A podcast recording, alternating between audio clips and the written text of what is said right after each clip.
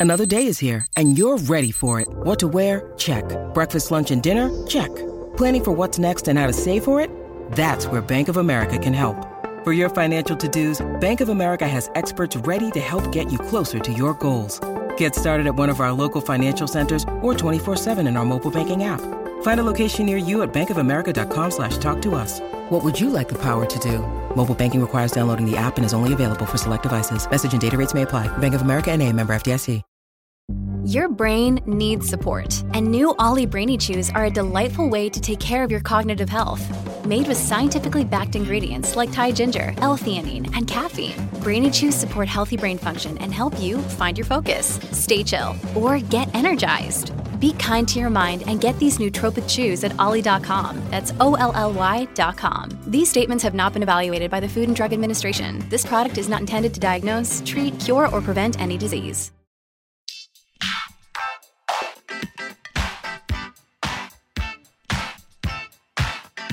Hi, everyone, and thank you for tuning in to the 19th episode of Awards Chatter, the Hollywood Reporter's awards podcast. I'm the host, Scott Feinberg, and I am so happy to be joined on this episode by Olivia Wilde, an actress who I think is just terrific and who's also pretty terrific as a person. Her evolution, personally and professionally, has been fascinating to watch, and it has reached a milestone in a sense with her latest movie, Meadowland, which she both stars in and produced. The film, which marks the directorial debut of Reed Morano, a terrific cinematographer, tells the story of a mother grieving over the disappearance of her young child. It premiered at the Tribeca Film Festival in April, was released by Cinedigm, and is now available on VOD. And I highly encourage you to check it out because both Morano and Wilde are going to be forces to be reckoned with in this industry for a long time to come. But before we get to the conversation with Olivia, let's just recap what's happened in the world of awards since our last episode. The big news was that the Broadcast Film Critics Association and Broadcast Television Journalists Association, both of which I belong to, announced the nominations for the first ever joint Film and TV Critics' Choice Awards, which will take place in January. And somewhat surprisingly, the leader by far in terms of nominations on the film side was Mad Max Fury Road, a movie that came out in May is certainly not your typical awards type of movie, and yet proved to be the heavy favorite of the critics with 13 nominations, four more than any other film. And speaking of unconventional awards type movies, Star Wars The Force Awakens, probably the most anticipated movie of the year for most people, and one that is sure to shatter box office records when it opens nationwide on Friday, had its world premiere on Monday night in Hollywood and couldn't have gone over much better. People were just enamored with J.J. Abrams' take on the franchise, and almost immediately after it let out, there began to be rumblings from Academy members that this might be the first of the Star Wars movies since the original 1977 installment to land above the line nominations, meaning not only for visual effects and score and things like that, but also perhaps for best picture and or best director. But let's get back to Olivia Wilde, who is somebody most of us first discovered on the small screen, whether in the OC or on House, and who then transitioned to the big screen in an indie, Alpha Dog, that helped raise the profile of her and a lot of other young actors, and who then became a blockbuster movie star. She was the female lead in Tron Legacy, Cowboys and Aliens, and others, but decided, interestingly enough, to focus mostly on indie films, and she has done Great work in several of them, going back to Butter, then Drinking Buddies, certainly Her, which was nominated for Best Picture, and now most recently, Meadowland. She'll soon be heading back to the small screen on HBO's highly anticipated Martin Scorsese project Vinyl, which is sure to raise her profile even further, but for now, I think she is still one of the most underrated and interesting actresses out there. It's easy to get caught up in talk of her beauty and style and all the other things that people focus on, but in my opinion, she is a really terrific actress and a really smart person with a strong feminist bent that I think could really shake things up in this industry. And I think that has already begun in the form of Meadowland. So without further ado, here's my conversation with Olivia Wilde. Thank you for doing this, first of all. So happy to be here. This movie, it seems like, uh, I think all of them, I'm sure, mean a lot to you, but this one particularly, and yes. most of this conversation is going to be about that. But I want to just go back, as we do in every episode of this, and kind of retrace how we got here. And so, I guess, first of all, it's kind of amazing that you became a Hollywood actress, an actress in the first place, considering your family background mm-hmm. and your mm-hmm. geographic background mm-hmm. and all mm-hmm. this is maybe you can kind of explain how you isn't that the funny thing about this business though you never know where people have come from. Their families are are you know come from all sorts of backgrounds, and it's it's always so fascinating to me. You talk to people whose parents are you know. Uh, construction workers or teachers or flight attendants or journalists or you know and it, it it's one of those businesses that really uh, does offer opportunity to anyone with the skill, the willpower, and the luck. Right. And I just think that's such a cool thing about about our business. But um, Right. Who's from LA? Nobody's from LA. right, nobody's from LA, and like the people who are actually like from Hollywood families are few and far between. There aren't that many people who are, Sure. you know, following that legacy. But I, yeah, my parents are journalists. My grandparents were journalists. My aunts and uncles are journalists. Um, and I think in many ways, uh, they're all storytellers, and I was just finding my own way of becoming a storyteller. But I knew from a really young age that this is what I wanted to do, and they were always very supportive. So it, it for me, felt like um, a very logical trajectory, even though I knew nothing about the way this business worked. I had no exposure to Hollywood, to California. Yeah. My mom's from San Francisco, but Southern California was a complete mystery to me. I, when I moved there, I would take pictures of palm trees at every opportunity, and any business that had the word surf in the name of the business for me was just like so titillating. I was like, "This is incredible! This is a car wash called like Surf Wash. This is the paradise land." And this is because you spent a lot of your time in Ireland. Yeah, my dad's Irish. Okay. and uh, we grew up. I was born in New York City, moved to DC when I was four, and grew up in Georgetown, and spent um, any time we kind of weren't in school in Ireland, and I really connected to my roots there, and actually went to acting school in Dublin at the Gaiety, which is a fantastic place. But I my parents did a really good job of allowing us to feel connected to our uh, you know our roots in both countries and now that i'm a parent i think about how that's so important to make your kids feel that you know they have family uh, and they they have family in, in, in different places and they have to value that and it's what makes you different and interesting you know Oddly, it was somebody in Ireland who kind of motivated you to go to LA, right? Because you were off to college. Yeah that was the plan. go to bard college in upstate new york right. So how did that get uh, put off? Well, it was actually I had yeah I had I went to the Gaiety School of Acting in Dublin, and I had a really great teacher there named Pa- Patrick Sutton, who is still the head of that school, and uh, you know, he was very supportive. The big alumni from that school had been Colin Farrell, and it was like really exciting because Colin Farrell had just broken through. I, I can't remember what his first film was, but it was like Colin's in a movie. uh, so that was nice inspiration. Right. And I thought, you know, I really want to do that. I want to head out there. I want to try to make films. And uh, both Patrick and a teacher I had at Andover, actually, a teacher named Kevin Heelan, who's an incredible theater teacher and playwright, he also advised me go to LA first, see that world, and make sure that's what you want before you really make it your, your major and your profession. Yeah. So, yeah, I, I went to LA for a year off just to kind of take a peek. And kind of never left. Yeah, I worked in casting Right. and I thought I'll just I'll kind of I'll do some auditions just to sort of get some experience, um, cut my teeth a little bit. But I I didn't think this is where it would all that is where it would all begin.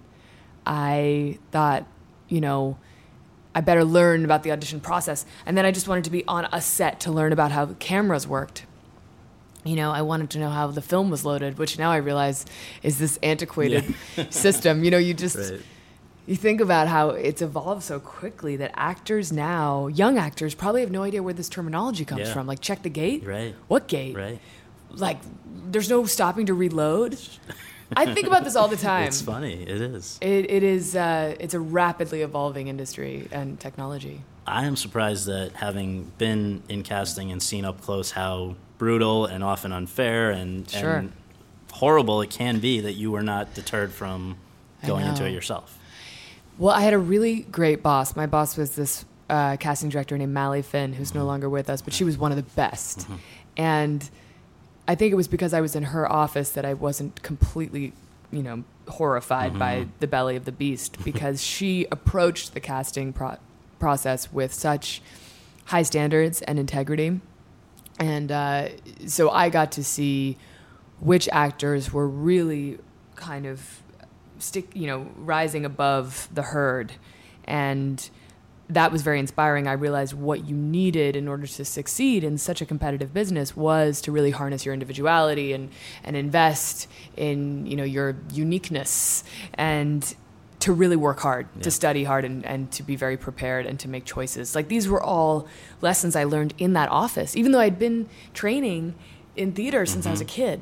So I'm a big believer in working as an intern or a low level assistant in the industry for whatever position no matter what position you want eventually just get some insight valuable insight into how this business works and why some people are able to um, succeed and, Yeah. and others fade back into obscurity because it can easily uh, kind of trap you and uh, rather than allow you to harness your individuality, kind of encourage this kind of homogenized um, identity. I, I think that happens to a lot of people. But because of my boss and that office, I learned that the goal was to just work extremely hard and to just focus on why I, you know, what was different about me, I guess. And you were 18. I was 18. I worked there first. I did a summer internship there when I was 16, Oh. just for a couple weeks because I I had heard Right. about about that, and then I came back to work there when I was 18. Wow.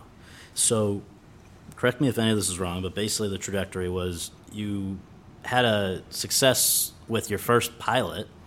You Yeah, it's so weird. I didn't even know the pilot season was so foreign to Yeah. me, and then the idea of a pilot getting picked up, I didn't realize how rare that was. I know the system has now changed a Yeah. lot since, you know, that was like 12 years ago. Mm-hmm.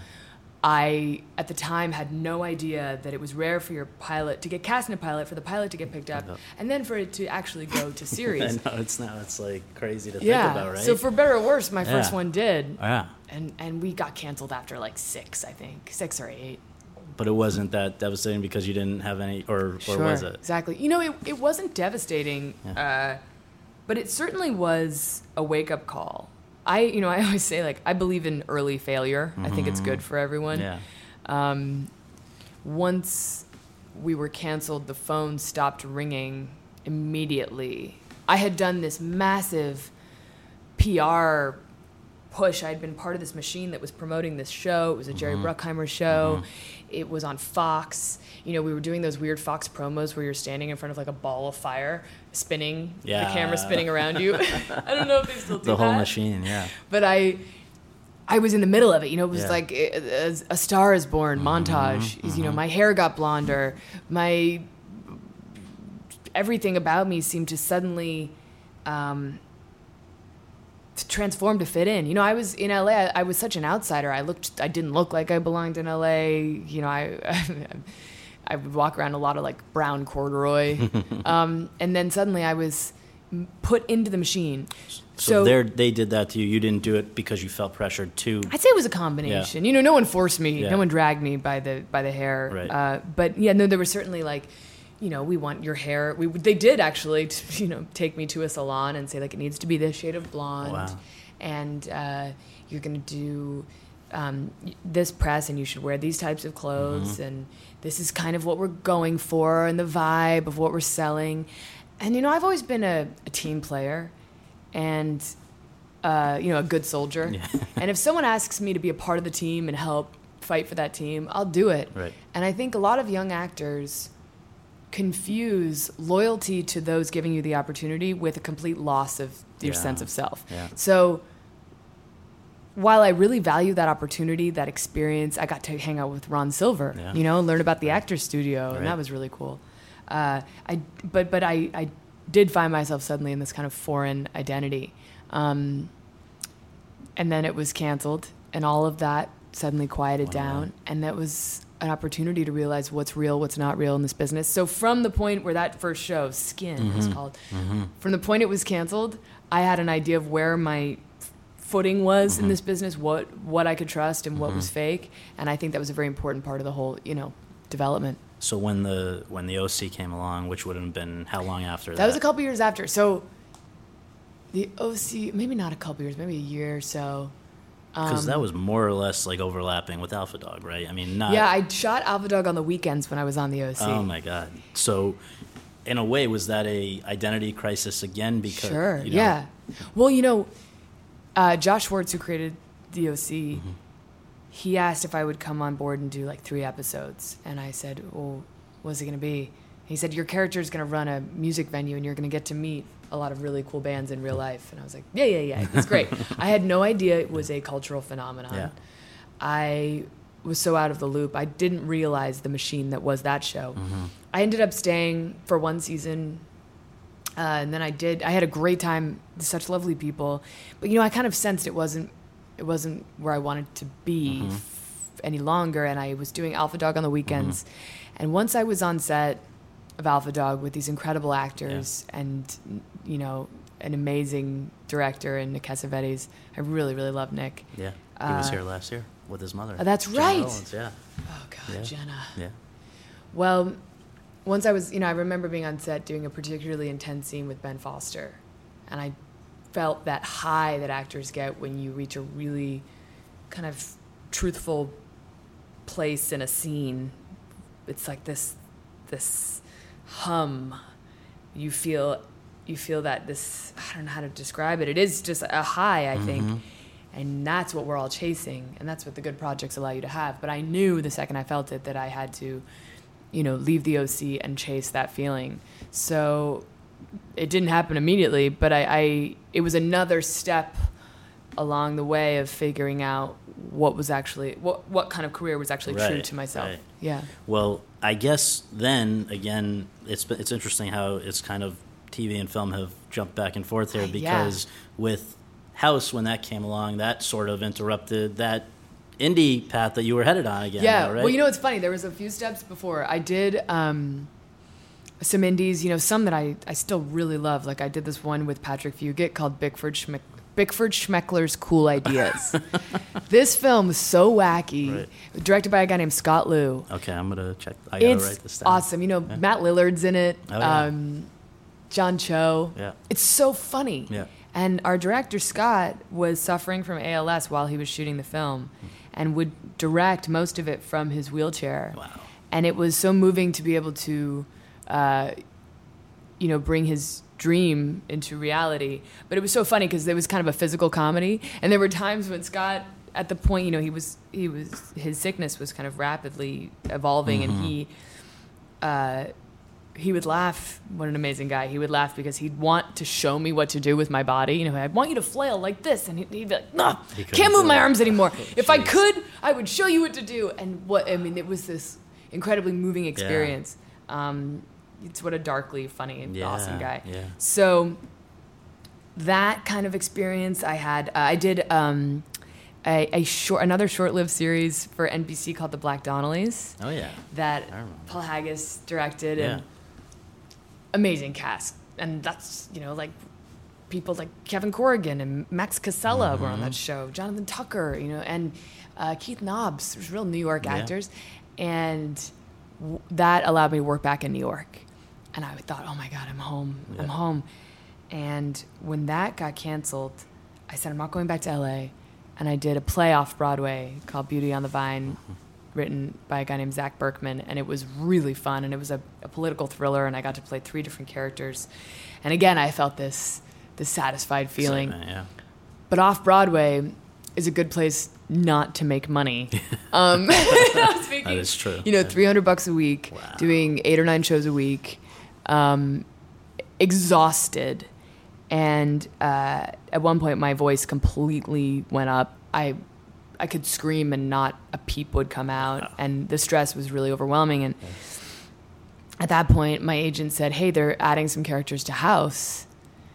And I thought, oh, House is a great show. They write really well for women on that show. And he said, yeah, I'm Hugh Laurie. And I was like, oh my God, Hugh Laurie, you get to act with Hugh Laurie?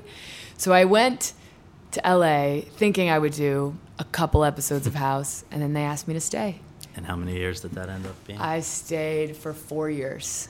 And during during that time, though, do you feel that the big films that came along, the Trons, the Cowboy and A- Cowboys and Aliens, that was because of the added exposure, obviously? Sure, yeah, House? yeah, I mean, yeah. Suddenly everywhere. House was a gift. Yeah. It was, yeah, it put me on the radar of for directors that probably never would have known who I was, and I it um it was a massive hit, and I had been a part of all these things that you know well the oc was a massive hit. That was the only other like successful thing I'd been a part of. I wasn't accustomed to being a part of anything successful so house was this to get used to it. unfamiliar territory. Yeah. but i loved it. I loved playing a character who was defined by her intelligence and wit and it was such a fun run. And uh, you know i owe my career in in many ways to those producers so it was great because they also were very accommodating when i had to go and do tron and cowboys and aliens Mhm. and different things that Mhm. came in between because you know it meant that i would miss certain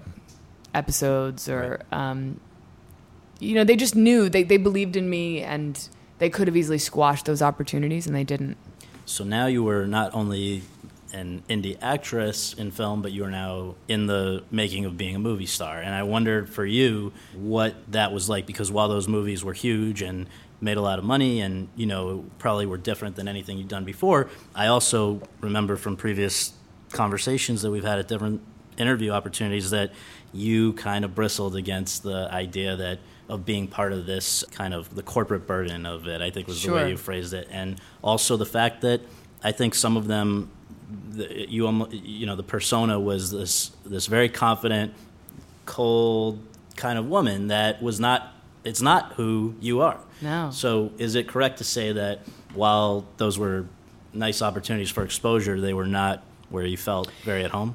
You know, I did. It's funny because I, I I value them still. Like Tron, you know, getting to play, getting to create a character who was so different than what we were originally handed. Uh, you know, that character ended. Up, I wanted to turn her into this kind of androgynous Joan of Arc. Um, Disney didn't want her to be androgynous for obvious reasons, but they really allowed me to, you know, take down the the foam rubber boobs about four inches, cut her hair. Um, you know, Joe Kosinski, who directed Tron, was really collaborative. I sat in on all the rewrite meetings. I worked really hard to turn her into this kind of childlike character. So I don't see that one as cold. I see that one as as a. I, I'm really proud of Yeah, that yeah, character, yeah. and I loved working with Bridges. I mean, Jeff Bridges is one of the best. I've had the opportunity to work with so many of my heroes, and that's why I feel I've learned to not be too concerned with the result of any project because the process is, you know, where you where you learn everything valuable. Um, but Jeff and I used to sit on set of Tron, splitting an iPod, you know, with one earbud each, listening to Alan Watts lectures, and I was like, "This, This is the ultimate, the dude." That is Um, funny. so that movie, but yes, I see what you're saying completely. Like the, the, the being a part of the studio machine Mm-hmm. doesn't necessarily allow for a lot of self-expression and although they were collaborative up to a point in letting me create that character that you know there was a limit to that because it's fitting into a broad uh, you know a, a greater studio plan um, but I I think that was all part of the education I needed to get to this point, particularly as a producer, because Yeah. I think now that I've been on both indie sets and large sets, you know, I've learned a tremendous amount about problem solving. Um, so I think it, it was all part of the plan. But I was lucky that, you know, I never cared that much when a movie didn't like Cowboys and Aliens. Cowboys and Aliens was one of the most fun experiences of my life. I got to live in Santa Fe, work with the most hilarious and brilliant people. I thought Jon Favreau was one of the most insightful, um, actor-friendly directors I'd ever worked with, and you know, just an amazing opportunity. So, uh, you know, riding a horse through the desert every day was a dream, and that film definitely did not do well. And yet, I would do it again right, Right. now. Um, yeah, and then you know, from that point on, things kind of, kind of shifted. Yeah, it was like a turning. It was sort of a turning yeah. point. You know, for me, and I don't know if I've mentioned this to you before, but for me, drinking buddies Right. Was a major turning point for me personally, and that year also marked the year I did Rush and Her. Yeah, unbelievable. But even before that, I mean, Butter. I'm so happy that you've seen Butter. I absolutely and I and still love Butter. but before even Butter, when when you had to decide what direction you wanted to take things. I kind of remember, and maybe you can share this, that I think you went and saw Carrie Fisher and you talked to Julie Christie, and the fact that you have anything to do with them is interesting. What you know, they're very interesting characters. Yes. So maybe you can share what you took from them in well, terms of. I've always been good at identifying mentors and then asking a lot of questions. And if Mm-hmm. I, you know, if there is a fascinating um, person within 20 feet, they're going to be harassed by me. And I, uh, yeah, I mean, Carrie Fisher, I was really, I loved wishful drinking, and I just loved that she found humor in in pain, and you know, I remember when I was a kid, every time I would, you know, get bullied at school or, or have a mean teacher, my mom would say, "It's all material. It's all material," and I thought that was a great attitude. And I think Carrie Fisher kind of continued to inspire me in that way to see it all as just part of the, the funny, Because who weird was who was part of the machine more than she was? Sarah, exactly. So- exactly. So, seeing how she came out of that, Right. being able to laugh at being, uh, you know, 19 years old in the biggest film of all time, Mm-hmm. and you know, in her book, she has a very funny part where she says that every time she looks in the mirror, she has to send Lucas a dollar.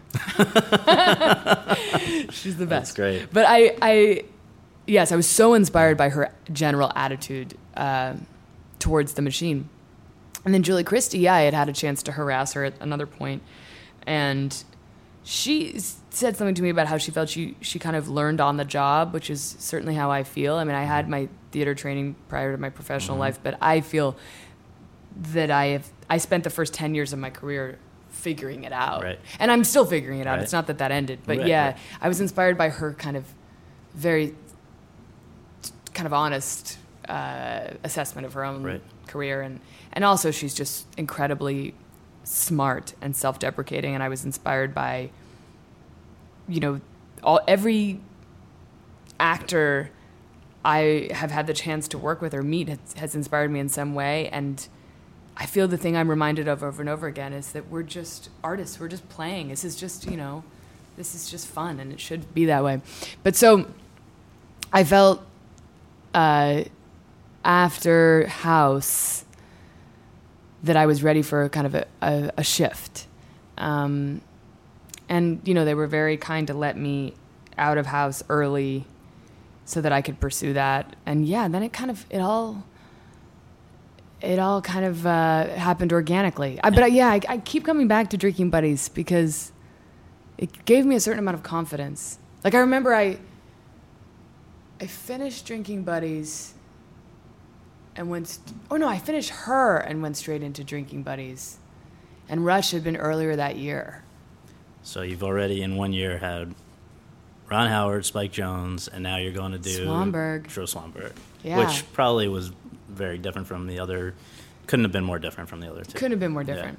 Um, and and yeah, but I mean, all of them just you know raising my standards time and time again and Right. making it making it all more interesting and making it harder to take something I didn't believe in because I just kept experiencing these these that actor high.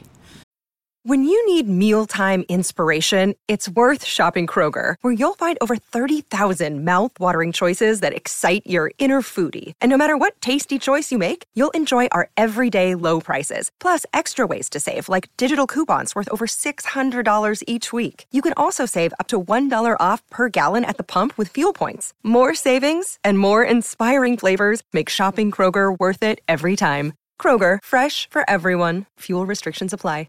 It's time for today's Lucky Land horoscope with Victoria Cash. Life's gotten mundane, so shake up the daily routine and be adventurous with a trip to Lucky Land. You know what they say your chance to win starts with a spin.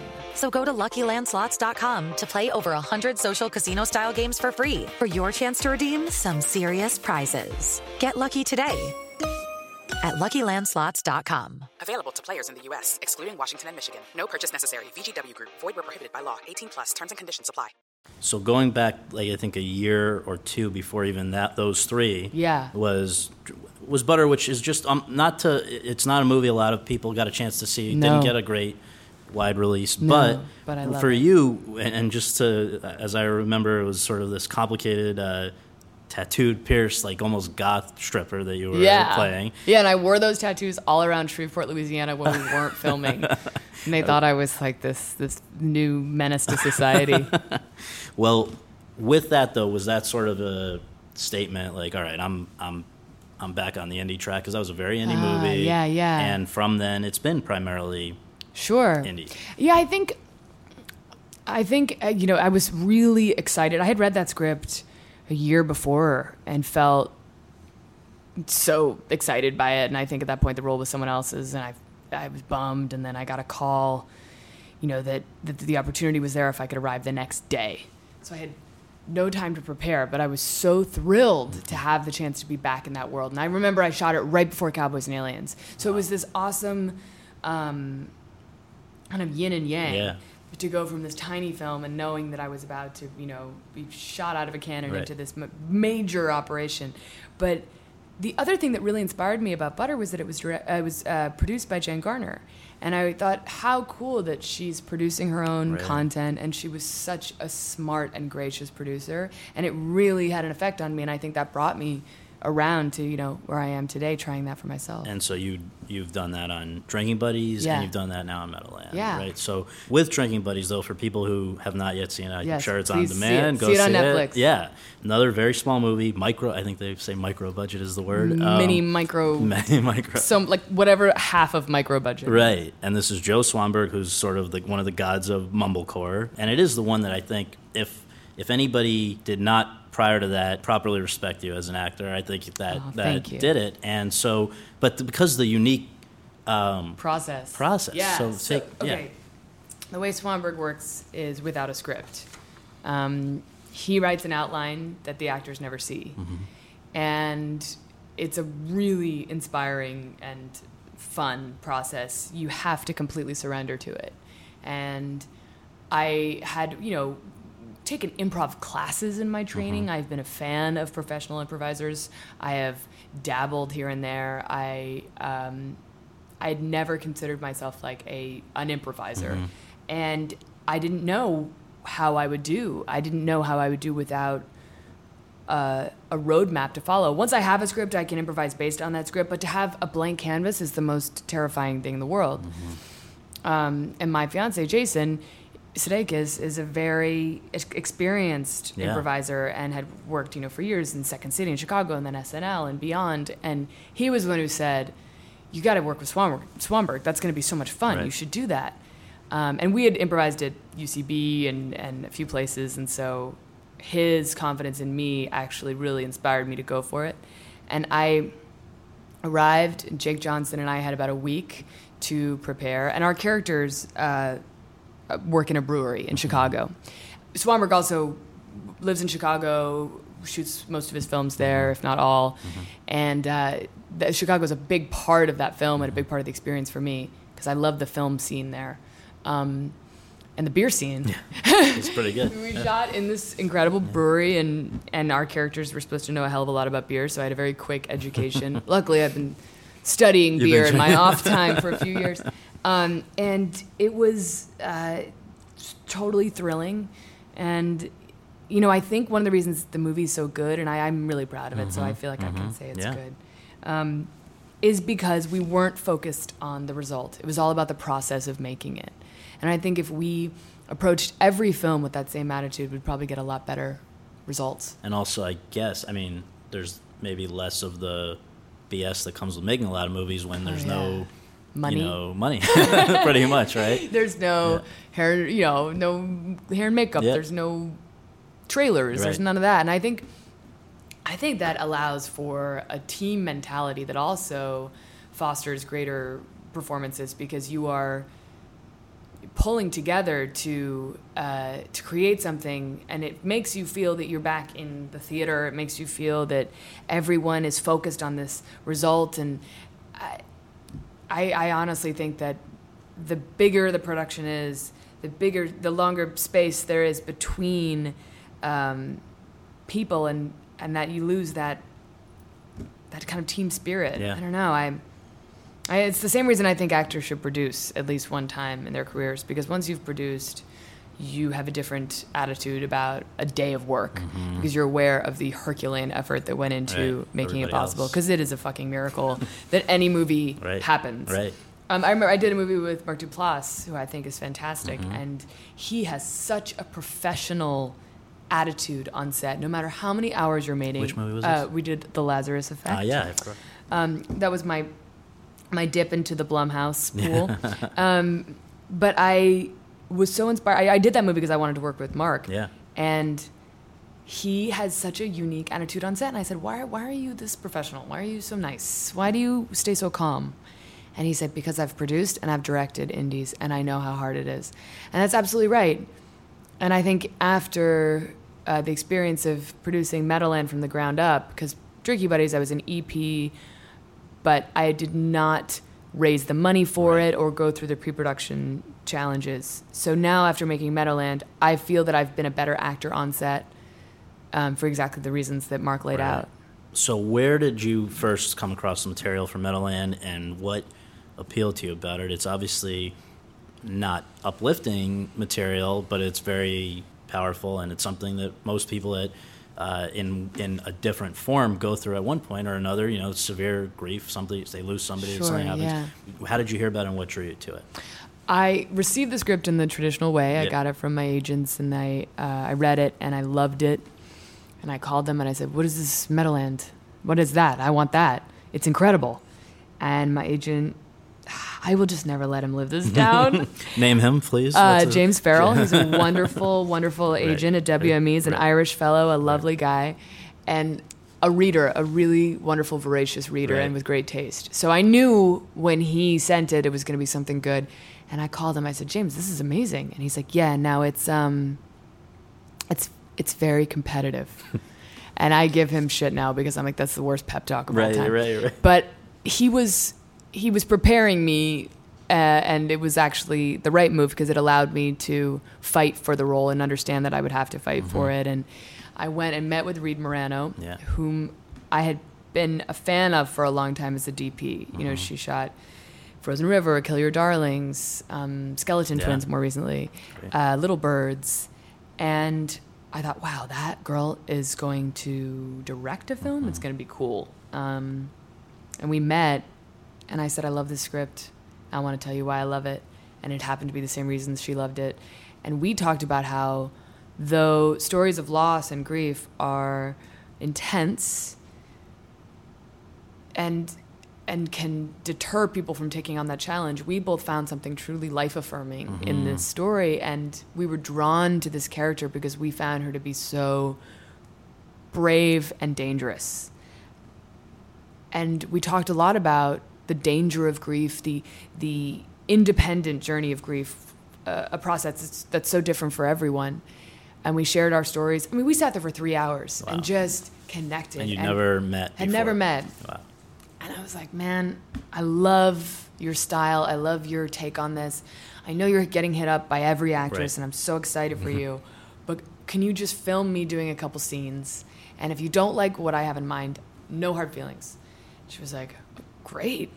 Came to my apartment. She filmed a couple scenes. We were so in sync. I was blown away by her, even in that setting. Wow. She just had great notes. Um, so then she gave me the role. I was really thrilled, and then I asked if I could be a producer. And, uh, you know, to her credit, she took me seriously. It wasn't like, sure, actor, you can be a producer and we'll just never let you know what's Know going what's on. She immediately said, great, you're a producer? Great. Okay, so on you know our to-do list is like locations, casting. Let's get this together. Let's find the money.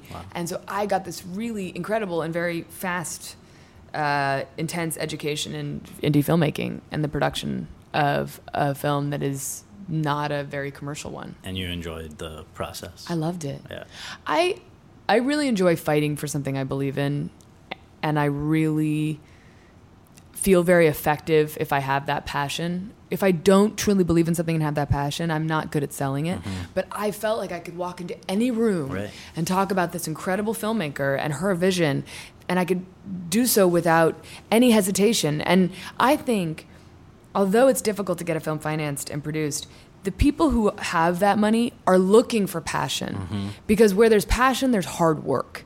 And really, they want to invest in people who are going to work as hard as possible to bring a film to its to its best version of itself. But didn't it sort of bother you that it was such a process when you have a Yes. established actress, n- people know, people like a yes, a first time filmmaker, but somebody who obviously knows what A veteran. she's doing. Absolutely. And do you think it was a gender issue? Do they have a harder time giving mo- women money?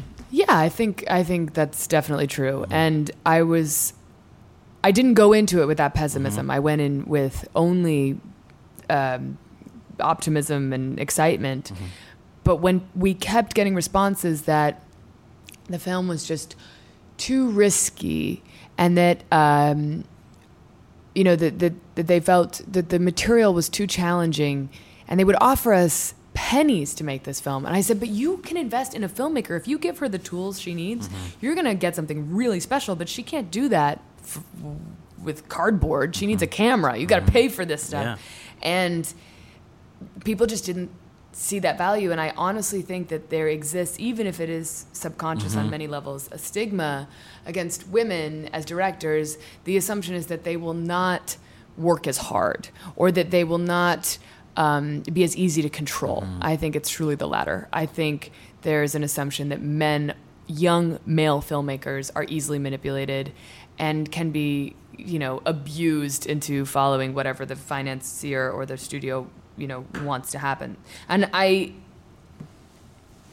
I, I know that's changing. I know there's a lot of goodwill behind this movement, but I think it is unfortunately it comes from institutionalized sexism, and it's it's not something that's just going to change because we say we really care about female filmmakers. It takes like a, a, real kind of work on behalf of society. We need to turn inward and say like, why do we make these assumptions about women? And also, a lot of times, changes change happens only when it's sort of uh, forced on people. And I Yeah. think that what's happening now, I wonder what your take is on this. That I think it's the Equal Employment Opportunity Commission, EEOC. I forget what Mm-hmm. it is but they've now come into Hollywood and started interviewing female filmmakers Mm-hmm. and people at the studios to try to figure out what exactly is going on and is it does it reach the level of kind of coordinated uh, gender discrimination Sure. and if if as I think is likely they conclude that it does then they're gonna, there's going to be some force change here Absolutely, that and the ACLU Yeah, making right. it a priority and and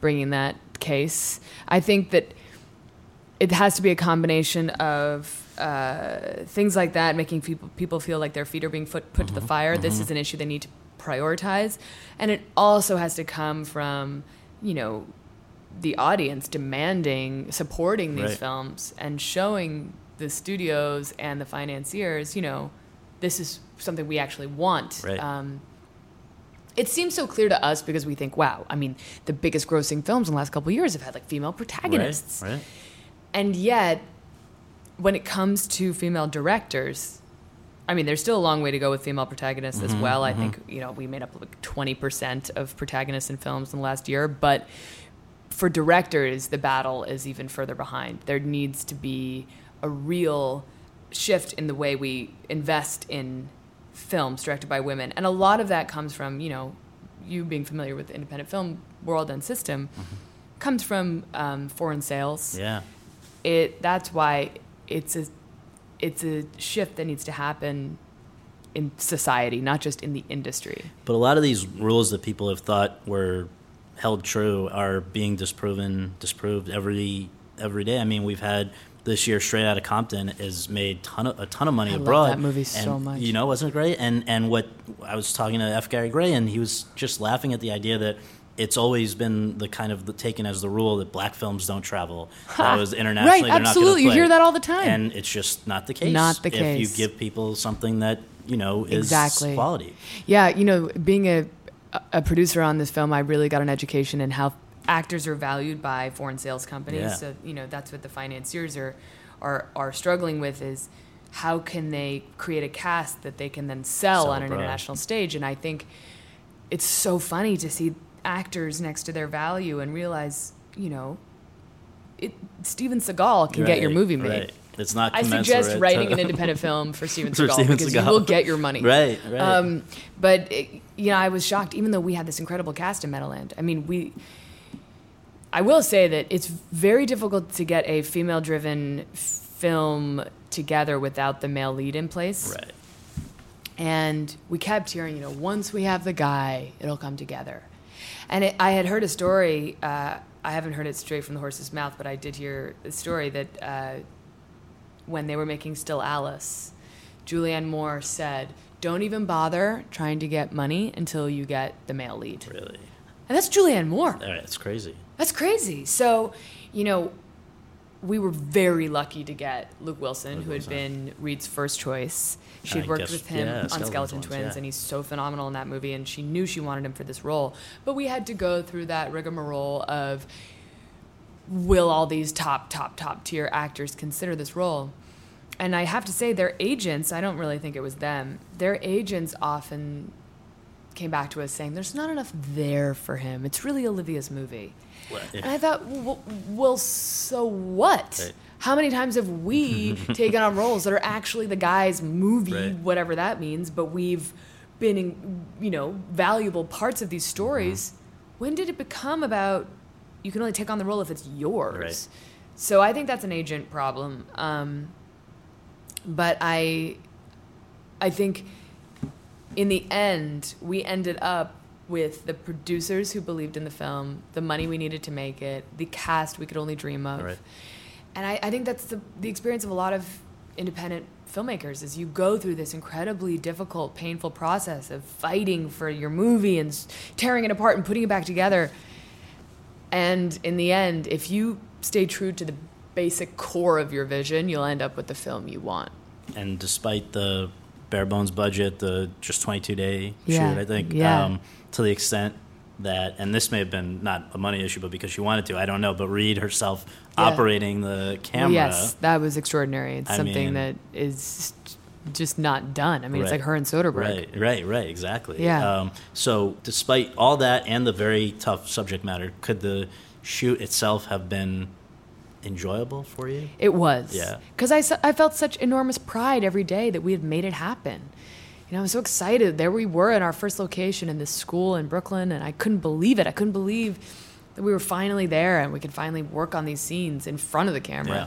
And I was so grateful for everyone who came on board. I mean, we had people like Elisabeth Moss coming in for two days, and I mm-hmm. just, you know, was so overwhelmed with gratitude that we had someone of her caliber taking on this role and she did it because she believed in Reed and she believed in our little film. Same thing with with all our cast. Mm-hmm. Giovanni Ribisi is phenomenal Right. in this film. Leguizamo? Leguizamo. So I walked around every day just buzzing with gratitude, and I think that allowed me to dig my my heels into my role even more because I felt such support from this project and this cast and this crew that I could go to the challenging emotional places that I needed to go to because there was just such good energy around the whole thing not to sound you know. No, it's it it, it just really it, it just had a great vibe and it allowed everyone to focus and to relax and to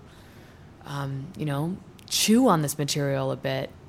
But I think also, you know, Reed is a very funny, cool woman, and I think her attitude every day on set allowed us to have a bit of levity. You know, we didn't take ourselves too seriously. We knew we were mm-hmm. making a film about grief, and that's obviously, you know, inherently dramatic. But the vibe on set just was very low key, just people doing it for free, just to be a part of something Yeah. special. One thing I neglected to mention, I think we have to put it out there, is that because this this almost got away from you, this whole Yes. project, and um, so I will ask you to explain why, and if you think Yeah. that the My kid almost ruined it your kid me. almost and did did it uh, so so you, you became pregnant, Yes. right before this was supposed to go into action. I like how you say I became. You- you were- I feel like the Virgin Mary. um, yeah, it it was it was you know putting together a film. You never know when you're actually going to go, and that Right. schedule keeps kind of slipping around Right. the year. And I was so excited about Meadowland, I couldn't wait. Uh, and we kind of had a vague idea. We had an actor we we thought we might be able to hire, and and a schedule that was very vague, and it kind of got pushed. And then suddenly there I was pregnant, which I was so thrilled Right. about. But I thought, oh my god, we had this tentative start date. And I can't do it. I thought, can can this role be done pregnant? It's too dark. Yeah. Like we can't she can't have lost a child and be grieving and be very pregnant. And how will I produce and star? I don't know how I could do it. You know, maybe, maybe I could have pulled it off. I don't know. But I called Reed and I said, I, I have to tell you something. And she, she's like, "What? Great! What?" You know, she was so excited. To move ahead. Here was his directorial debut. You know, I thought I don't want to rob her of this of this experience, this opportunity. And I said, "I'm pregnant. I don't know what to do." And she said, "Oh my God, that's great. That's That's awesome. That's the perfect preparation for this role. You couldn't have done better research." And she agreed to hold the film. And I mean, that's kind of staggering. That's very nice. She could have. I said, listen, I will stay on as producer. We can hire another actress. We can keep this start date. Let's do it. And she said, no, no, no, no, no. No one else is Sarah. It can't be done. that's great. So that was enormous personal sacrifice Yeah. on her end. Um, But a and vote it- of confidence. I Uh, mean, yeah. What what more could you? Now, I think d- it was at that point that we became real partners. Yeah.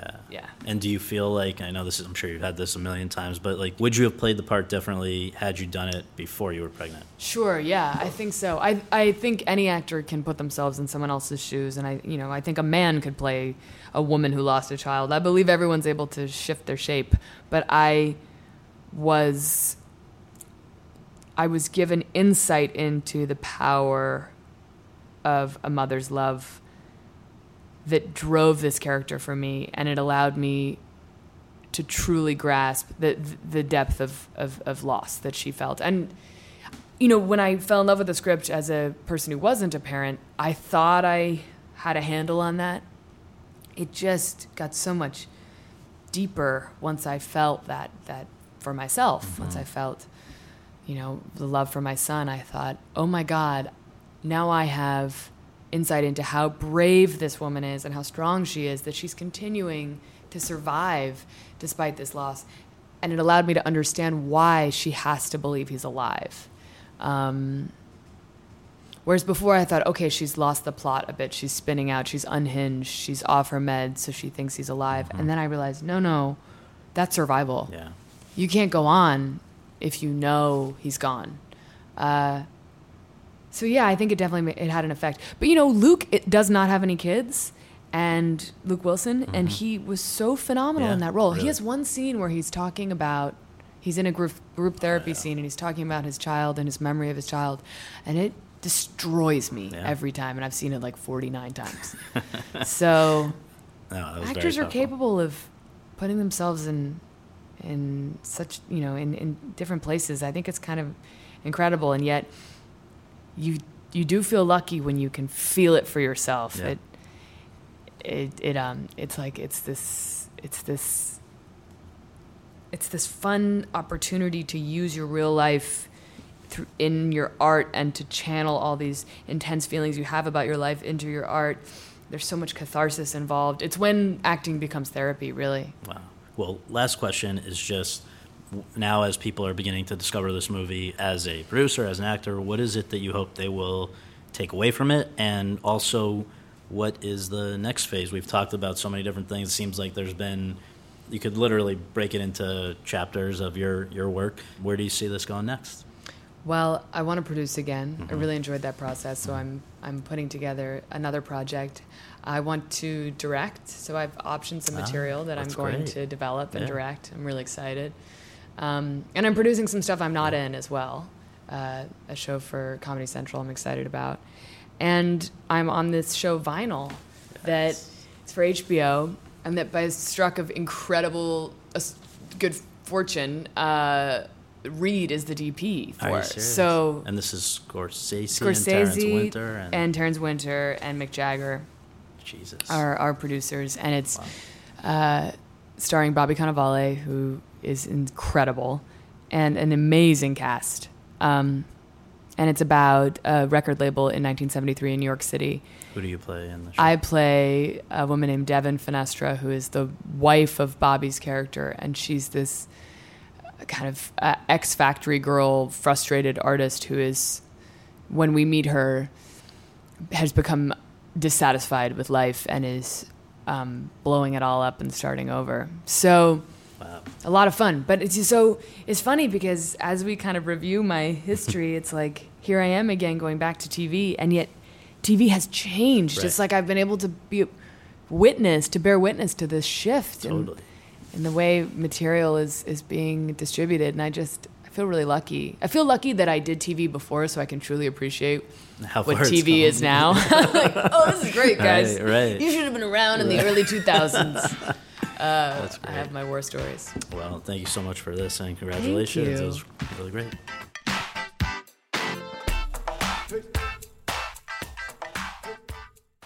With the Lucky Land slots, you can get lucky just about anywhere. This is your captain speaking. Uh, we've got clear runway and the weather's fine, but we're just going to circle up here a while and uh, get lucky. No, no, nothing like that. It's just these cash prizes add up quick. So I suggest you sit back, keep your tray table upright, and start getting lucky. Play for free at LuckyLandSlots.com. Are you feeling lucky? No purchase necessary. Void where prohibited by law. 18 plus terms and conditions apply. See website for details.